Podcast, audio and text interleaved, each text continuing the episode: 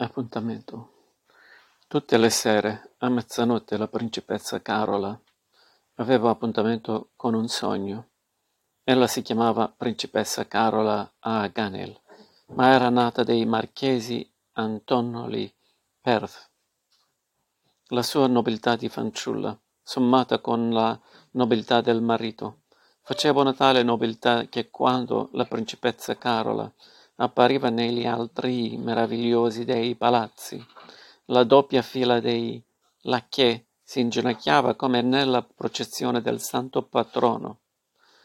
Al passaggio della statua, la principessa attraversava i marmi specchiati con la favolosa leggerezza di una barca sottile che corre il fiume.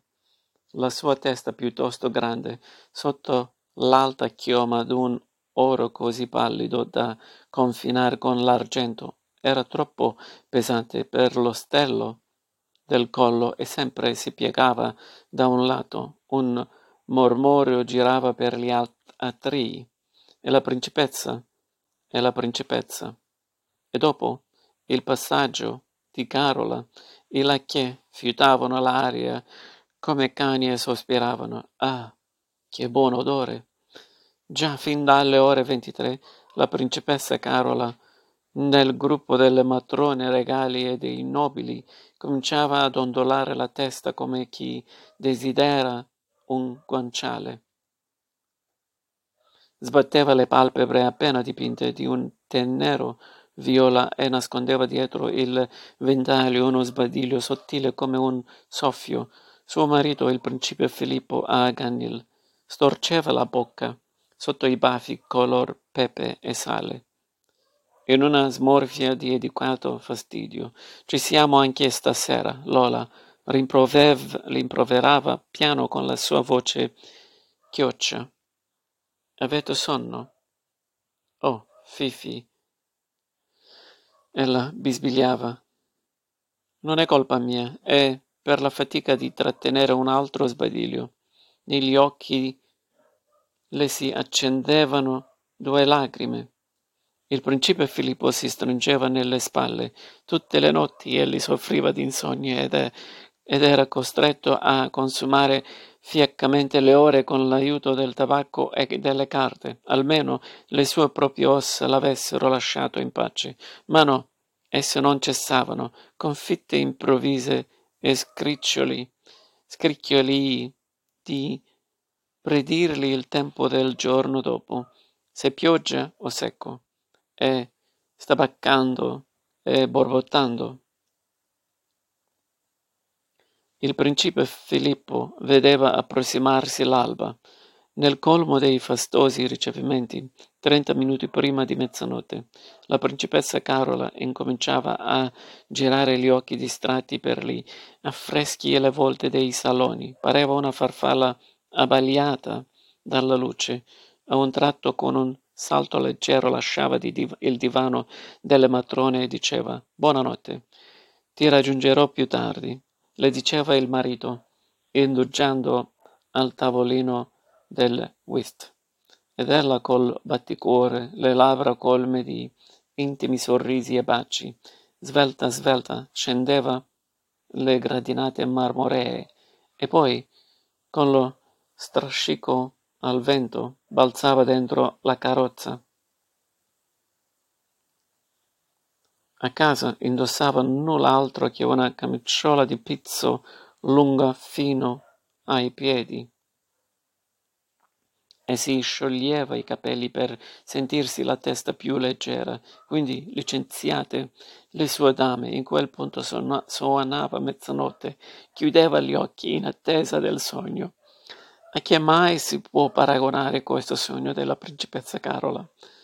A un'ape che teneramente le suggeva le labbra, ad un giovanotto sottile, dalla graziosa scriminatura, dai carezzevoli baffi d'oro, ad un zeffiro, ad un fiore offerto in omaggio.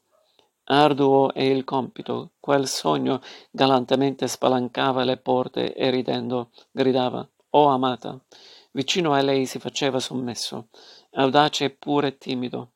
La pettinava e intanto le baciava le punte dei riccioli e dolcemente la grattava sul collo per solleticarla, come si fa coi colombi. Una sera, nel salotto della baronessa Carassi Anselmi, si facevano brillanti maldicenze intorno allo strano matrimonio della di, duchessa Albifiori. La principessa Carola era nel gruppo e non si accorse che il tempo passava.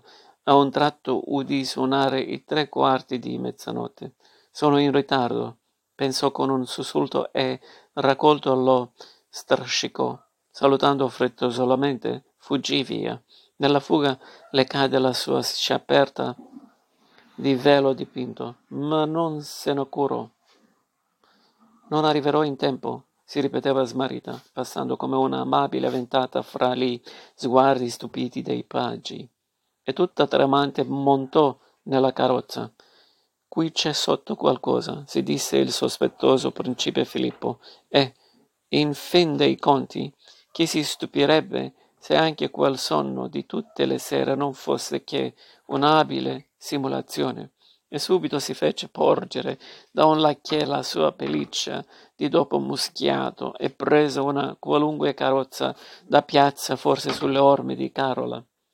Quando egli arrivò è ormai mezzanotte, la moglie si era già distesa e, tutta vestita, dormiva fra le rosee lenzuola e i falpalà del letto. Filippo si curvò ad osservare con l'occhialino quella testa delicata di pallida porcellana, quei riccioli ancora legati dal nastro e ricadenti come grappoli di glicine. Ella, no, nel, sento, ella nel sonno sorrideva e faceva il broncio, faceva spallucce e faceva addio. Ah, per Bacco, si disse il principe. Con chi fa la civetta? E febbrilmente strinse il pomo d'avorio del suo bastone. Ora la principessa Carola muoveva le labbra. Oh, mio sospiro, balbettava. Oh favore, oh trono, ora fugace, grazia diletta. Questi non sono titoli che si danno ad un uomo, si disse, alquanto rassicurato il principe. Oh profumo dorato, bisbigliava in quel punto la principessa Carola. E allora il principe Filippo, che ogni mattina, finita la opera del barbiere, usava un profumo detto tabac doré. Ma dunque ella sogna di me, si disse illuso, e, pentito per aver sospettato di lei, la baciò in fronte.